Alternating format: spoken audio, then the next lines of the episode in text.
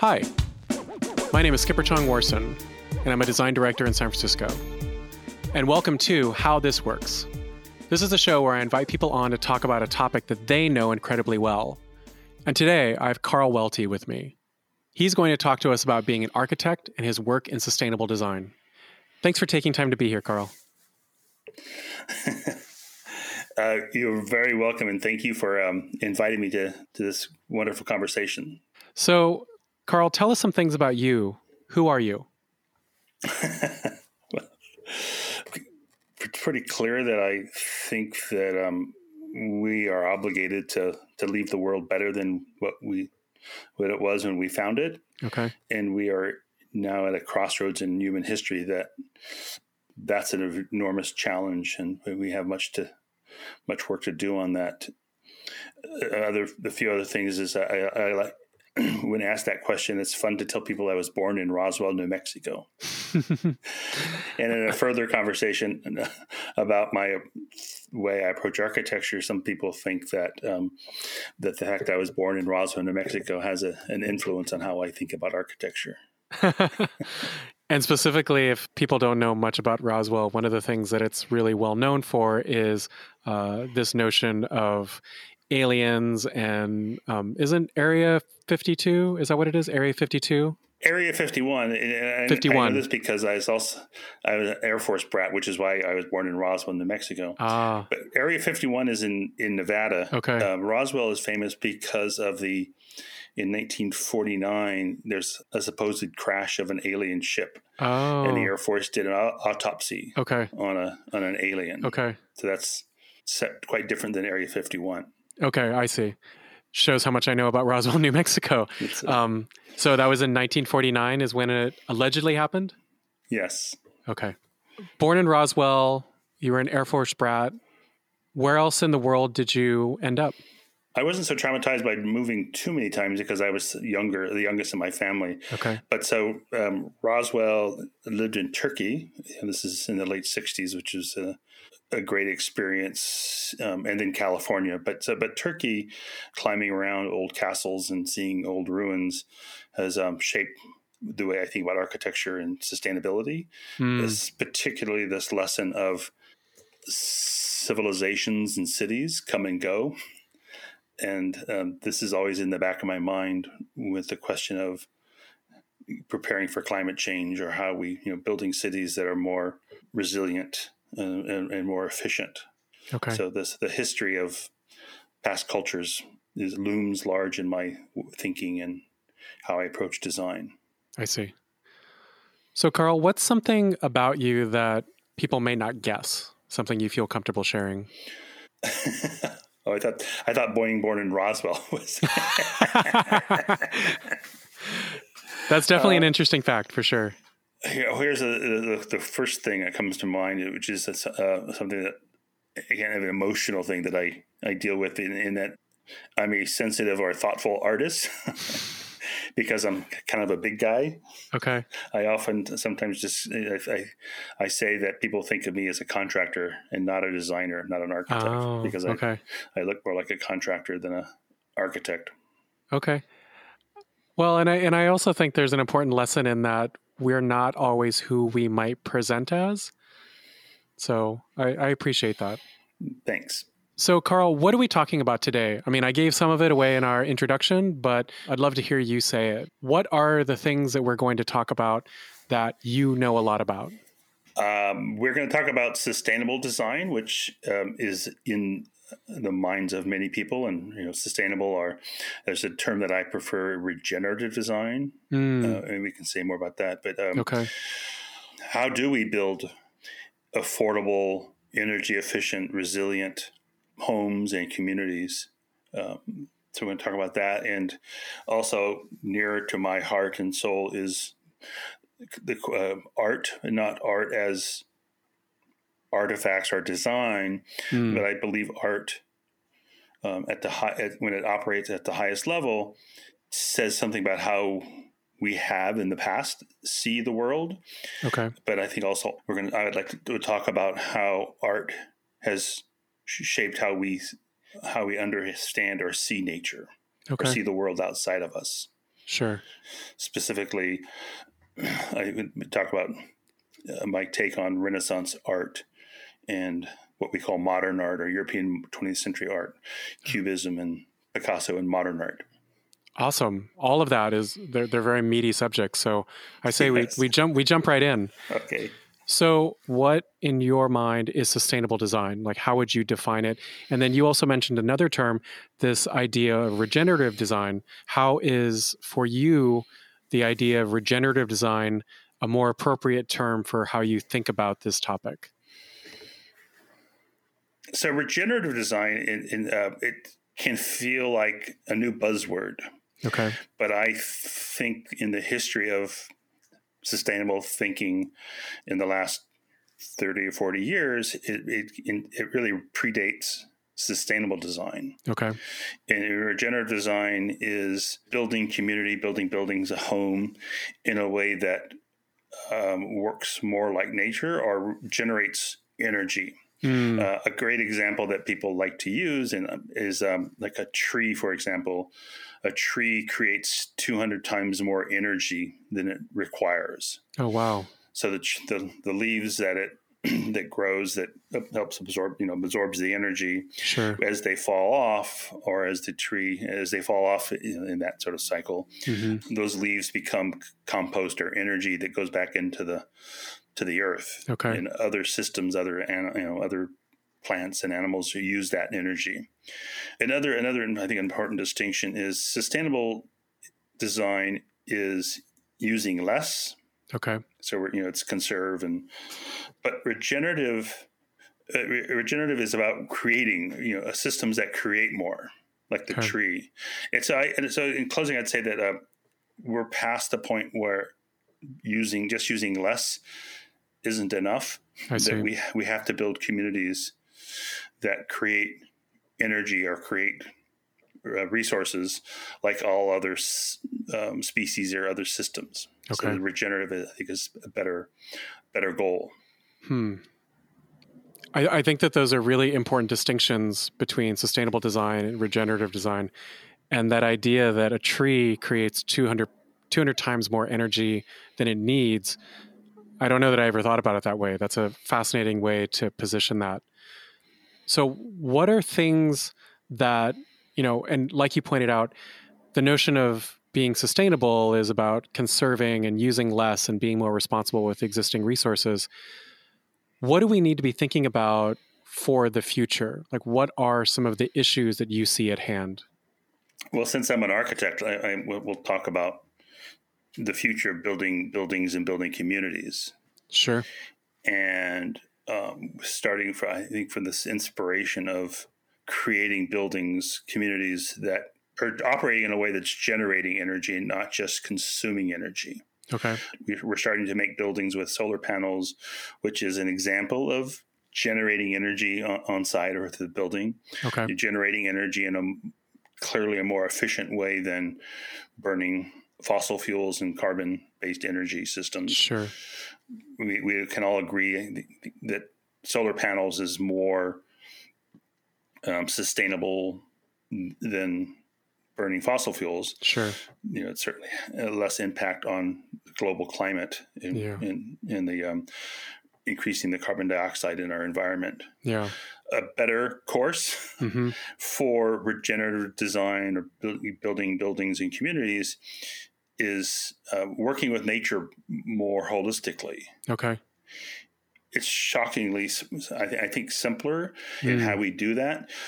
The quickest way to explain that, or the science of that, was well established and researched in the 70s. Okay. And so what we call passive solar design. Okay. And that's sort of the first thing to go to.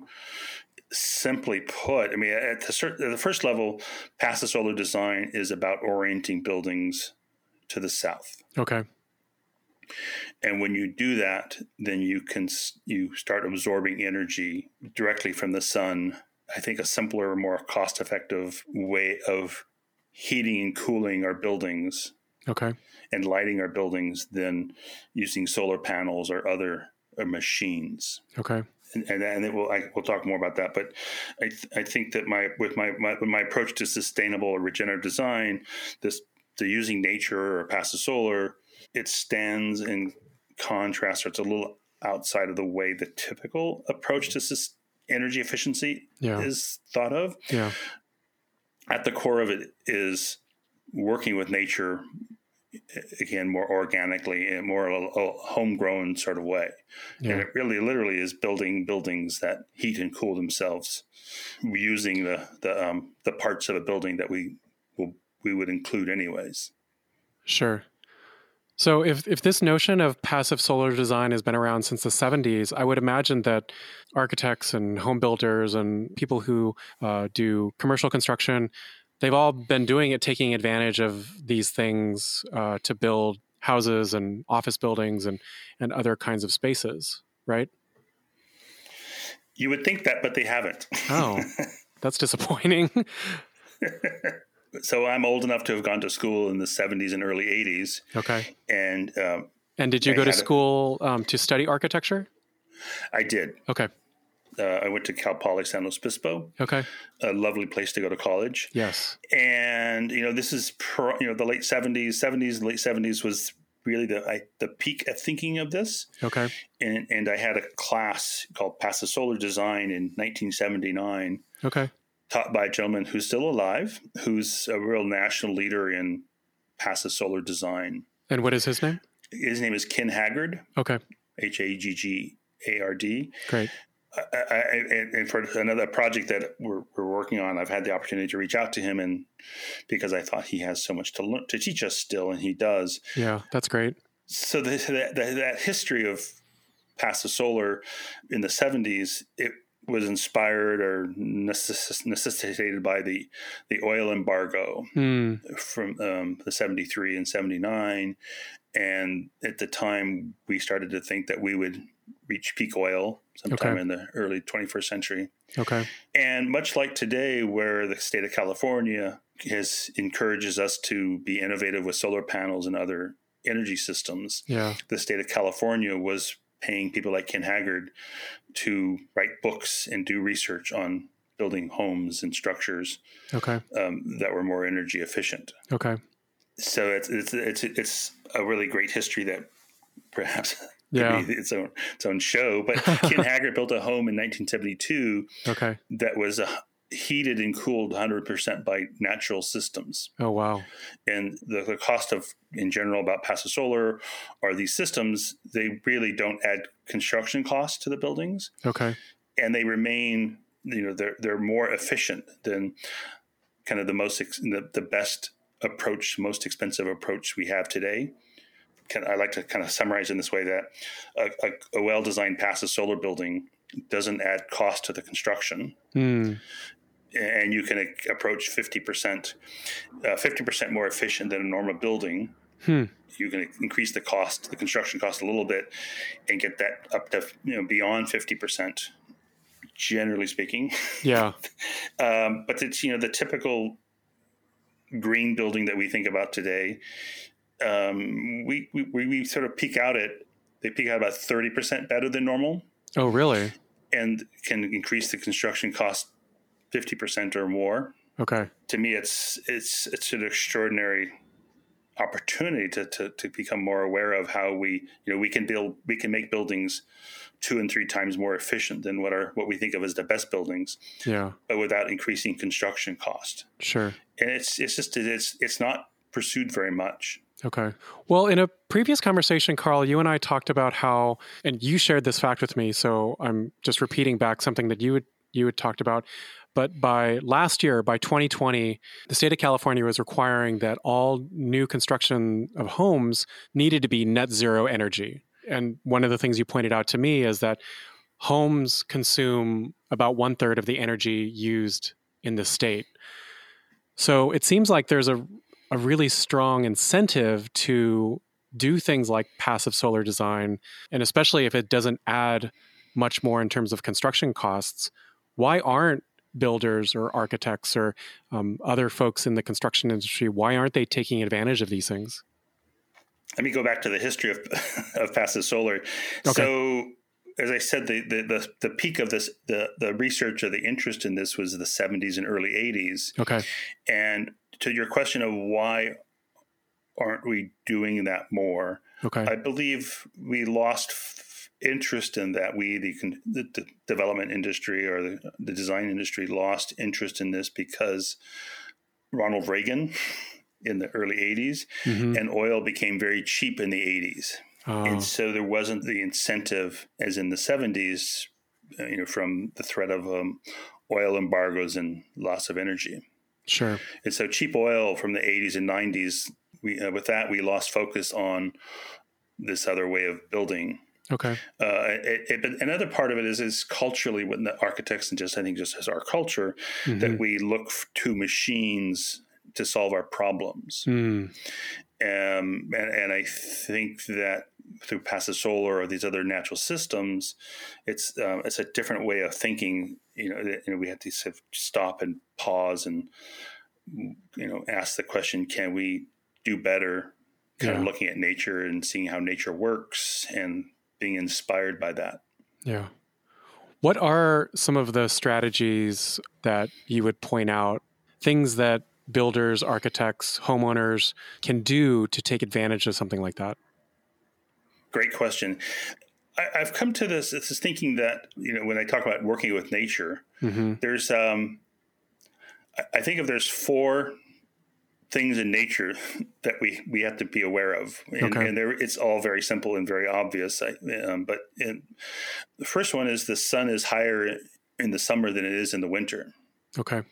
And I think we kind of aware of that, but not really. That can be part of, you know, be more forward in our minds. Sure. Number two is the sun rises in the east and sets in the west. Yeah. And the sun is, in each day, the highest point of the day, the sun is more or less due south. Okay.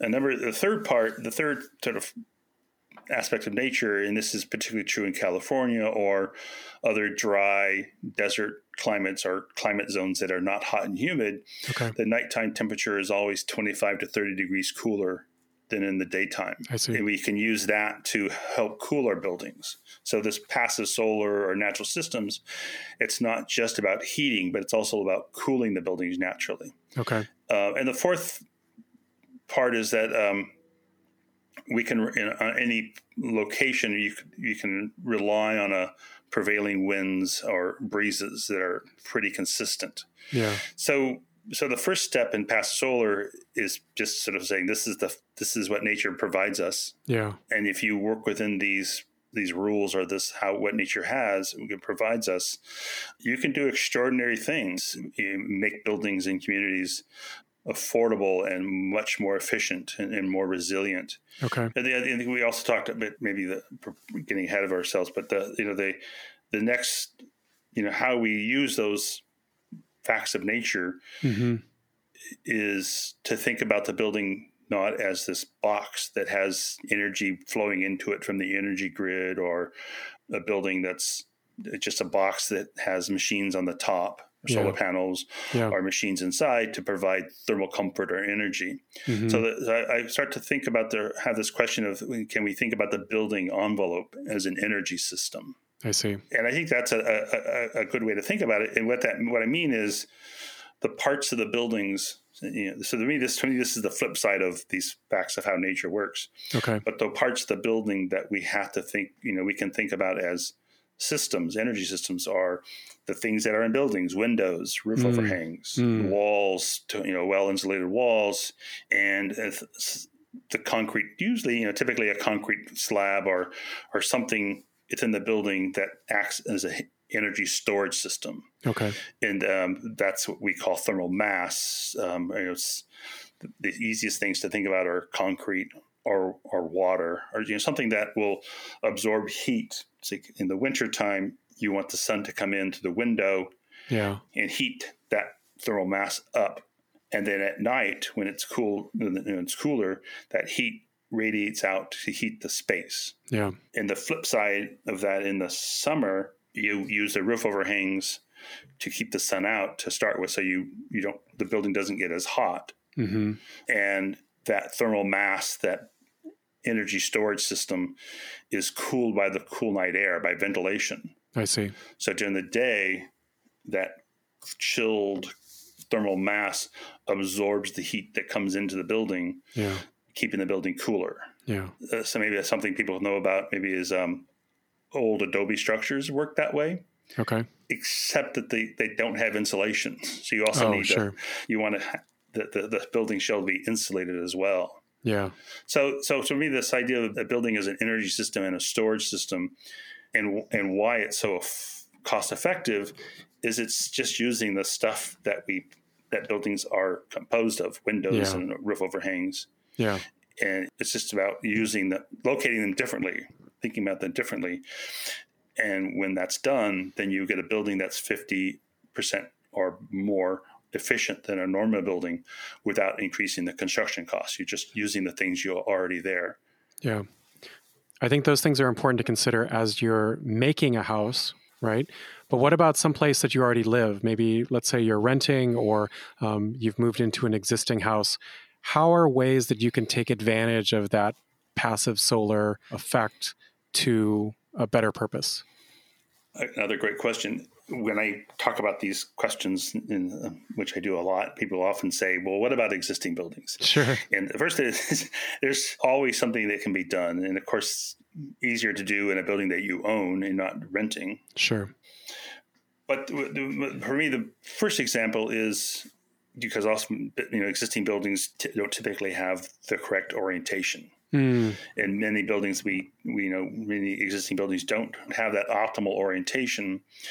But what can be done easily is the ventilation, using nighttime ventilation for cooling a building. Yeah. And this is why it's important to think about passive solar is not just about the sun and heating, but also cooling.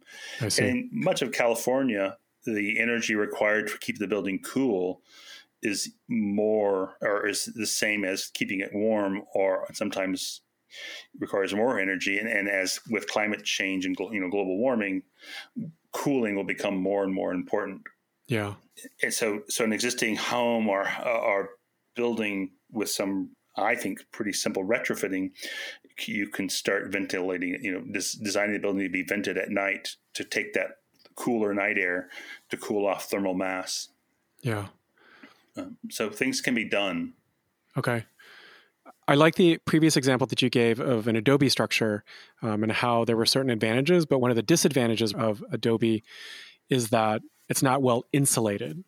And I think that's something that if you are in a home environment where you can't make many changes, maybe that's something that you could do is put up curtains or blinds as a way of insulating against the sun. And then those are things that you can open up at night to facilitate that ventilation. Yeah, that's really it. And I would also add that insulating is kind of what we think of as the first step to making older homes more efficient. Mm. If an existing home or structure has, too much sun coming in from the west, which is pretty common. Yeah. And another simple natural system is planting trees for shading. Okay. And you plant deciduous trees that will let the sun in the winter because they lose their leaves, and shade the structure from the summer sun. Okay. To me, that's also another, I think, beautiful example of what nature provides us. Yeah. Maybe I should also just add this, in addition to the building as an energy system, but think about the landscape as part of the building energy system, which I think is another kind of leap or thing to think about. So it's not just we have a building and then the landscape is this thing you do on the outside that's just for decoration. I see. You've mentioned a couple times in our conversation the idea of climate change and how our natural world is changing from what it was a few decades ago. And I know my wife and I just moved from New York City. And one of the things that we've encountered, and we live in the Bay Area, is this notion of having a fire season. And not only the dangers of, because it's so dry, fires breaking out, either that are caused naturally. There were some fires here that happened last summer that were as a result of lightning strikes or deliberately. And so One of the things that you and I talked about in a previous conversation is this idea of how we think about our homes can also influence those things, this threat of fire existing in the world. Can you talk a little bit more about that? Yeah, this is a really important part of building sustainable or resilient communities. Mm-hmm. I think California or much of the West is this threat of wildfires. Mm-hmm. It's California, the West has always been, fires have always been a problem. Yeah. Even long before white man came. Yeah. But with climate change, the season of wildfires is now almost the entire year. Right. We all know that this is such an increased risk of fire. Yeah. For me, building more fire resistant homes is super critical because there's, thousands and thousands of people who want to rebuild and would like to rebuild in areas that will continue to be a fire risk. This is the second part of the second half of my thinking about sustainable design, which, the construction. And so, and this is under the category of resilient. Okay. Building a resilient or more durable. And so the two halves are, for me, is energy, the energy component. And sure. We talked about using nature to solve that problem. So the other half is resilient. Okay. So resilient is resilient, durable. So for me, I think, affordable solution for more fire resistant, more resilient homes and communities is not building with wood.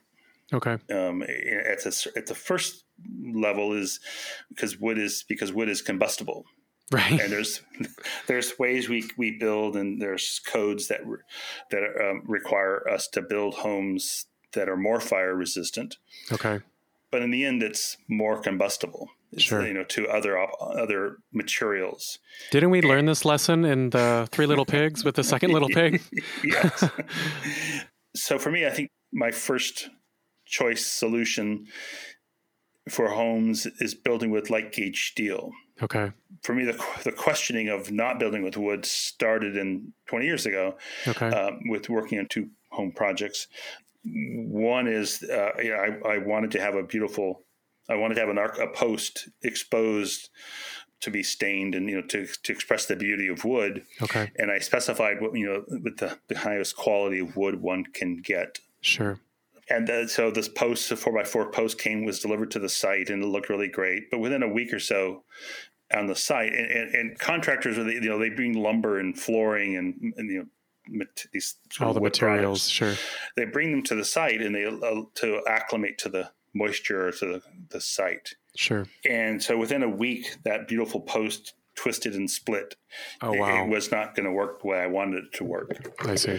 The other lesson at the same time was a client had just finished a large two-story addition to their house, and their exterminator advised them to tent the house immediately after finishing.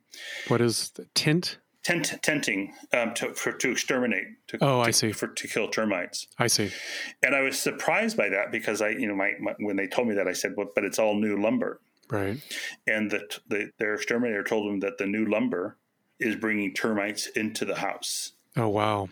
And since learning that and subsequent research, and that's a whole other universe. Sure. Is that the termites it's a big issue. And it's another issue that's going to become a larger issue because of climate change. And there's new species of more aggressive termites. And that's sure. a whole other story. But we all know that termites are a problem. Okay. But backing up a bit with this issue of wood, in addition to trying to find an alternative that's not as combustible. Okay. What I've learned is the wood we have today is not like the wood we had 100 years ago. Mm. Particularly, California, we all know beautiful old craftsman homes that are beautiful and they look great like they did 100 years ago. Yeah. But all that lumber was old growth lumber. I see. So it's, very old trees that we don't have anymore. Yeah. And even if we could log it, we shouldn't. Yeah. For all the reasons we understand. Right. And so most of the framing and construction up through the 70s was old growth lumber. Okay. And so in the 80s, with that lumber was no longer available. The quality of lumber has continued to degrade since then. I see. And so now we have lumber that's it's grown very fast. Okay. For economic reasons, and that's because the lumber has grown fast, cut down earlier, younger. It's not as stable. I see. So in addition to being more flammable, it's not as stable as the lumber from long ago. Yeah. So looking for affordable systems, alternative systems like cold form steel or light gauge steel. Yeah. For me, it has to be affordable. So it's not, we need systems that people can afford. Yeah. I mean, doesn't feel like a very winning proposition to have lumber that is more flammable, less stable, and as termite species are changing, tends to attract more termites as well. That sounds like a bad proposition. I believe so. The termite species that we're most concerned about is called Formosian termites, and they're Formosian, more... Okay. The center of these termites in America is Florida and New Orleans. Okay. They swarm in larger colonies. Okay. Like really big colonies. And they're, as I said, they're more aggressive.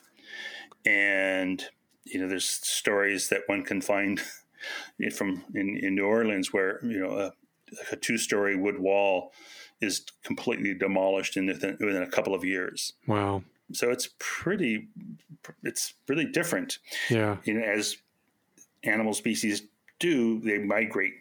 And as this climate gets warmer and warmer up through the north and to the west, yeah, they continue to migrate. And so there are colonies in California. So anyway, that's to me is an issue that's looming out there. Yeah. We need to think about. Yeah. So that's just recapping this idea of the energy issue, and then also resiliency are durable. So this building with steel is a way to build non-combustible and increased fire resistance, but it's also it's a structural system that's good for hundreds of years. Yeah. And even without termites or fire, I think a wooden home built from the lumber that's available today, it's certainly not going to last 100 years, even if it's covered up in stucco walls. Sure. So building with cold form steel and other systems, we can dependably build something that will last hundreds of years. I see. Without requiring chemicals for killing termites, and more fire resistant, no mold. So sure. Anyway, that's so that's these kind of two parts of sustainable design, yeah, resilient and energy efficient. Okay. Well, I love that you brought up this notion of a building that lasts for hundreds of years. So I want to get into one of the other topics that you had previewed, which is around, you have an interest in art, and that has influenced the way that you think about this notion of sustainable design or regenerative design. Can you talk a little bit about where that started for you? How did that begin? Kind of sheepishly, or almost because of my background or my technical training, I always have felt embarrassed about these very esoteric ideas. But in some ways, this questioning of our interest in history comes from, again, living in Turkey and having the experience of history being real. Okay. You climb on old castles or ruined cities. And so the result, when in college, I stumbled upon a history class that at schools like at Cal Poly, where it's a very technically oriented education, okay, stumbling into a class on medieval history was outside the norm, was unusual. But as a young architecture student, and I think of it as that the lesson I learned in this class from a teacher who was very inspiring, mm-hmm, was, if I were to read more, I would learn more. Sure. And coming from a kid from a family that education wasn't such a high priority, that was a lesson that I had to learn. I see. And anyway, so from that class, I just started to read more from the library, that beyond what we were required in our architectural history classes. Okay. And it is also one of the prefaces. In architecture school, we were taught, and we are still taught, that drawing perspective, it's real. Yeah. Like, that's how we see the world. Yeah. And when I say perspective, it's specifically linear perspective, or this perspective that's highlighted in high Renaissance art. Okay. So starting from this idea that we're taught to believe that drawing perspective is real, it's accurate, it's a true representation of the nature. Okay. It's also to say that in architecture school, as architects, we're taught to believe that. We're taught how to draw those. Mm-hmm. But it's a cultural norm as well. So even outside of architects or people who are taught to draw that way, our culture reminds us that perspective is real, or photographs, our cameras work that way, or cameras prove, every time you take a picture, they prove that, oh yes, that those rules work. Okay. That's how we see nature. Yeah. Some reading I was doing outside of my history classes, I learned that perspective was invented in 1413. Oh, wow. Which is, some people say that because very important architect Brunelleschi, who's most known for building the dome in Florence. But in 1413, he made a painting of the baptistry in Florence. Okay. And he codified the rules that we use for making precise perspective drawings. Okay. And so that was in 1413, and it immediately galvanized artists started to see that was the right way to do it. Okay. And it really ushered in the high Renaissance. And so quickly it started influencing how artists were making paintings, how architects were making cities or buildings, and it impacted urban design. And subsequently, it influenced Western science. I mean, there's lots of really wonderful books that I stumbled upon when I was on this quest as I finished college. And it is sort of the leap into Western science, I think, particularly came from artists started to develop these things, what they called perspective machines. Okay. The first one that we kind of know about, most famous, was by Dürer, the Dutch painter. Okay. And I think if anybody's had an art history class, you've seen these images of, particularly, there's some really famous etchings of Dürer, the artist looking through a picture frame with a grid and looking out to nature, or looking to a subject, and they transfer that subject or object or view of nature onto a piece of paper with the same grid. Oh, interesting. And so these perspective machines were not just used by artists, but they were used by the hobbyist scientists from the 1500s into the 1700s. The aristocrat artists and scientists would have these machines were part of, like, having a microscope. They would have a perspective machine. I think within the history of the perspective machines is how, started us to think about that we can represent nature and know nature with 100% certainty, with objectivity. Yeah. And some hobbyist historian, I like to say that moment of that 1413 was this moment of separation in Western culture from nature. And so this is so the flip side of this, which in Western culture is Cubism, and it really started with the Impressionists. One of the things they're trying to do is find a way to represent nature that was not so predetermined as perspective. Okay.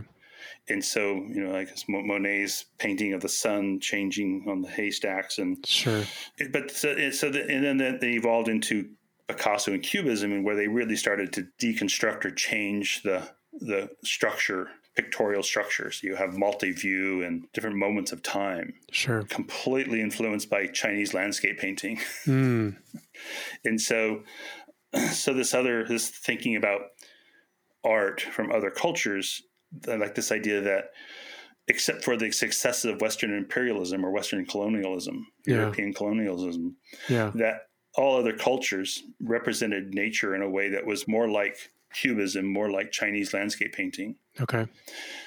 For me, Chinese landscape painting offers an insight on how to think about representing nature in a way that's more organic.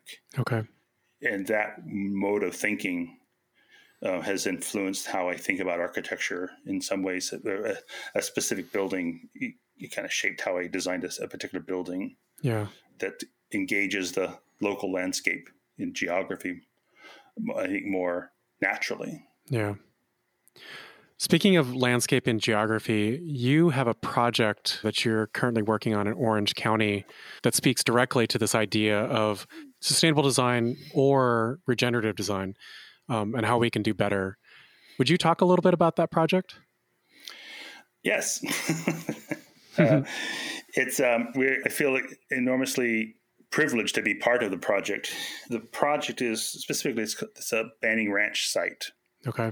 And our clients is a local nonprofit that spent 20 years stopping private development on the largest privately owned undeveloped site on the coast of Orange County. Oh, okay. The efforts to stop the development culminated in 2017 with a California State Supreme Court ruling that really upheld the California Coastal Act and other laws in California that are in place to protect the environment. Okay. The effort to stop the private development of, private homes, 1,500 homes, a large hotel, kind of the stuff that we know all too well. They were able to stop it not just because it was the right thing to do, but because the State Coastal Act was there. It establishes rules on how you develop protected or sensitive habitat. Okay. So the site is a 400-acre site. Again, it's on the coast. And it's been an oil field since 1943. Oh wow!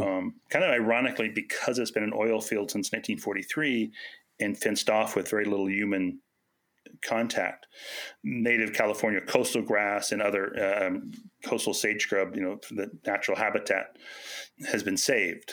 Oh wow! What was it before it was an oil field? Before it was an oil field, it was a cattle ranch. Okay. The project is exciting. In addition to that, it's a very large site, and there's an ambitious goal to restore it to pre-development standards. And the part that's really exciting for me is building a education and research campus with multiple buildings. Okay. But the site is an important part of this project is to tell the history of the site. And the history of the site is the history of Native Americans. Oh, okay. And so even before it was a cattle ranch? I see. So the goal or what the project should be about, I think, is embodied in these principles about working with nature.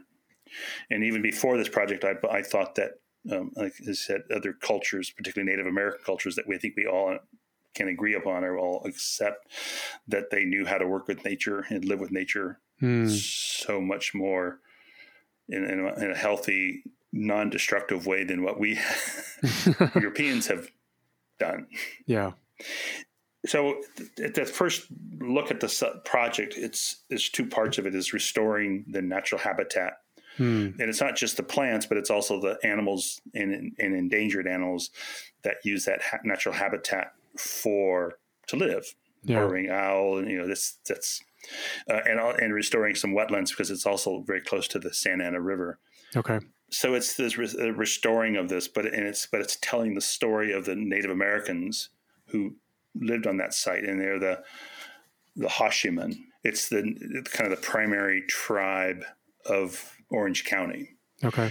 So the history of the Hashiman and the history of the site are just completely linked together. So the Hashiman lived on the site for 12,000 years. It's what we mean, or more. I see. There was a Hashiman village, large village on that site. Okay. For 12,000 years. Okay. And when the Spanish came in 1770s, they relocated them to build the Mission San Juan Capistrano. I see. And the Spanish turned it into a cattle ranch, which immediately started to degrade the natural grasses and the natural habitat.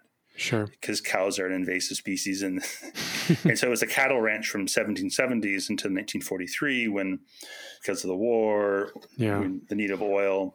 Okay. And so the history of the site is the history of European colonialism, of the extractive economy. Yeah. Using nature in a way that will be around for 12,000 years. Yeah. And obviously, the fact that these Hashimen were relocated, it's also the story of environmental injustice. Yeah. So our approach to designing the project, and the project is we've designed a kind of vision design, you know, and it's, you know, it's years away from political struggles still to be overcome before it's, before the next steps. But the goal of the development is in the research and the education is to tell the story of the Hashiman, not just to tell their story, but to learn their lessons. I see. And represent those lessons in the buildings as a way to build modern communities that embody those ideas of living for thousands of years in harmony with nature. Yeah. See, we also talked about, and so the other, another advantage to these homes that are heat and cool themselves, regardless of the energy source. If we also know that with fires and our uncertain future, that our energy grid may not be so reliable. Yeah. And we're already, people are already losing their power, the power is being turned off because of fires. Yeah. So if a house can cool itself without that energy, yeah, it's less of a problem. Yeah. And I invite people to think that, you know, that's just not to save our houses from a fire, but it's part of a symptom of the new norm. Yeah. That's the impact of climate change. Yeah. And so as we, by just looking at nature in a way that, and as Native Americans think of, you know, we are a part of nature, not different from nature. Yeah. We can find solutions to these problems that are starting to come at us with greater speed and more frequent. Yeah. And nature has it's a pretty extraordinary how many, you know, what we can do by working with nature and looking at history. And you know how civilizations built cities, yeah, long before our modern energy grid. Yeah, it's not just art history. And you and I have talked about this before, but even the notion of architectural history, right? We can take lessons from the cooling towers of ancient Persia, or courtyard homes in Pompeii, or you know Native American cliff dwellings, or even something that we see a lot around California. You know, that idea of like hacienda roofs, right? Yeah, it's a way that we build physical structures to adapt to our natural environment. A lesson learned I've learned from working like this is that, you know, these decisions that you make, the design decisions you make to make a house more efficient and warmer, and, you know, it connects the structure to that local landscape. Particularly a project that I'm very proud of is near where I live in Pomona, a water education center. Okay. And in the process of designing it, you know, so the question of how do you design the entryway to a water education center, and it inspired me to go up into the local canyon that's visible from the site. And the canyon was part of the regional water cycle, you know, and the geography. Okay. And I think just, you know, this to pause and ask, so how, you know, how do you do this? How does this natural water system work? And I realized, well, the canyon's part of it. That would inspire me to design the entrance to the building like a canyon, mimics a canyon. So it becomes, and the rest of, and other design decisions about how this building within this local regional landscape. Yeah. And so these decisions about both energy efficiency, but also kind of the cosmology or the philosophical sense about, or maybe spiritual sense about the building and the landscape. You know, nature, when one pauses and thinks about that, it just, so many beautiful solutions come at you. Yeah. I don't think it makes it harder. I think it makes it easier. So, Carl, we've talked about a lot of things during our conversation, but I want to make sure that there's something that we didn't miss that you really want to talk about. Is there something that we haven't gone through that you really want to give some time to? Maybe just kind of recapping, you know, this Orange County project, the Banning Ranch. Okay. It's been an extraordinary opportunity to work with the local tribal leaders and spiritual leaders of the tribe. Okay. To learn in a deeper way what it means to be part of nature. And how to embody those lessons to build a more sustainable, resilient future. Yeah. And it circles back around to, you know, the very beginning of even a simple drawing. We make drawings that are based on like rules of perspective are, you know, so even the way we start to make a drawing has a cultural bias, or, you know, it's something we learn. Mm-hmm. And so from projects or this trying to think about making buildings more efficient, you know, these lessons about how we are part of nature have been really important to me and been very much made to feel deeper by working with Native Americans, learning more and more about that and connecting those ideas to environmental justice. And there's a UN policy that's called free and prior consent. Okay. It's something I want to learn, you know, influence my work more and more. Okay. But particularly a woman that we're working with, she said that, you know, through the rules of this free and prior consent from the UN, and which means asking Native Americans, how should we really build? And free and prior informed consent, or FPIC. Okay. And it's because, you know, these people who, the Hashiman in Orange County, who, you know, their families have lived on the land for thousands and thousands and thousands of years. Yeah. That just, there's the respect in wanting to work with nature and the land. Yeah. It's stronger because, you know, their ancestors have been there for forever. Yeah. And they think about their way of thinking about nature is also changes how they think about their ancestors. So I think it's really true. It's a really important idea that talk to indigenous people and ask them how to work with the land. Yeah.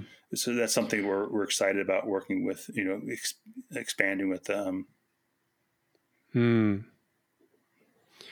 Well, Carl, I'm really glad that you're working on the Orange County project, and I hope that it continues to grow and develop in the way that you've described it. So I thank you for your work. Well, thanks. Thank you. So we're coming to the end of our time together, unfortunately, because I feel like we could definitely delve more and deeper into all of the topics that we've just talked about. But I'd like to get into some of the closing questions that we ask all of the guests. And the first question is, for you, what's one of the most important lessons that you've learned so far in your life, or in your work for that matter? The importance of history. Yeah. And then more recently, the important lessons from Native Americans, how that we are a part of nature. And you know, as an architect and trying to design sustainable, this question of part of nature, not separate from it, sure, is kind of is the starting point to find solutions that work, that are durable, resilient, and affordable. Yeah. Yeah, I'm hoping that a lot of other people take a cue from the spirit of the things that you're saying, even if they don't listen to this podcast, but they're able to grok and inhabit some of the things that we've talked about, because I do think that we need to change. We can't continue living in the way that we have. We can't continue building. We can't continue making. We're a part of nature as well. How do we integrate instead of trying to be separate? Yeah, how do we integrate, not dominate? And that's right. It's, So what's something, Carl, that you're excited about right now? Like something you're reading, or maybe you're watching or listening to? There's a couple more recent books that you know. One is a book written in the early 80s, the Machines as the Measuring of Man. Okay. And it's a really interesting social history of European colonial explorers with survey instruments measuring land. Oh. And there's another book that I can perhaps email it to you. Sure. That really is a history of Europeans, the machines, like the mechanical clock in the time, you know, medieval ages. And I think perspective is invention of perspective is part of that. There's this part of, you know, the European culture from medieval time into the Renaissance where there's an interest in developing machines and concepts that brought order to the world and created Western science. And there's a tremendous benefit to that. Yeah. But I think it's important to understand the limitations of these systems and how they have influenced the way we think. Yeah. You know, pre-20th century science, European science, that was about measuring precisely, you know, with precision. And I think one of the bases of 20th century physics is that in sciences, we really can't know nature without disrupting it. Oh, interesting. Okay. And I think that's part of that lesson of understanding nature more holistically and more, you know, integrating it and not using it from the outside, not to dominate it. Yeah. Well, we'll link to those books in the show notes so that way people can find them easier. So just send them to me later, and we'll make sure that it gets in there. Where can people find out more about you, Carl? Do you have a website? It's carlweltyarchitects.com, but we'll share that information. Yeah. Well, Carl, thanks so much for taking time and making the space for our conversation. As before, I learned a bunch. And I appreciate your interest. Thank you so much. And thank you for listening to How This Works. This episode was edited and mastered by Troy Lococo. Please subscribe and leave us a review in your favorite podcast app. I have a favor to ask. Would you tell just one other person about the show and why they should listen to it? That would be great. You can find How This Works online at howthisworks.show. It's 3 words, no dashes. Again, that's howthisworks.show. We're also active in the places where social media does its thing. I hope that you learned something from my episode with Carl today. I for sure did. And we'll talk again soon.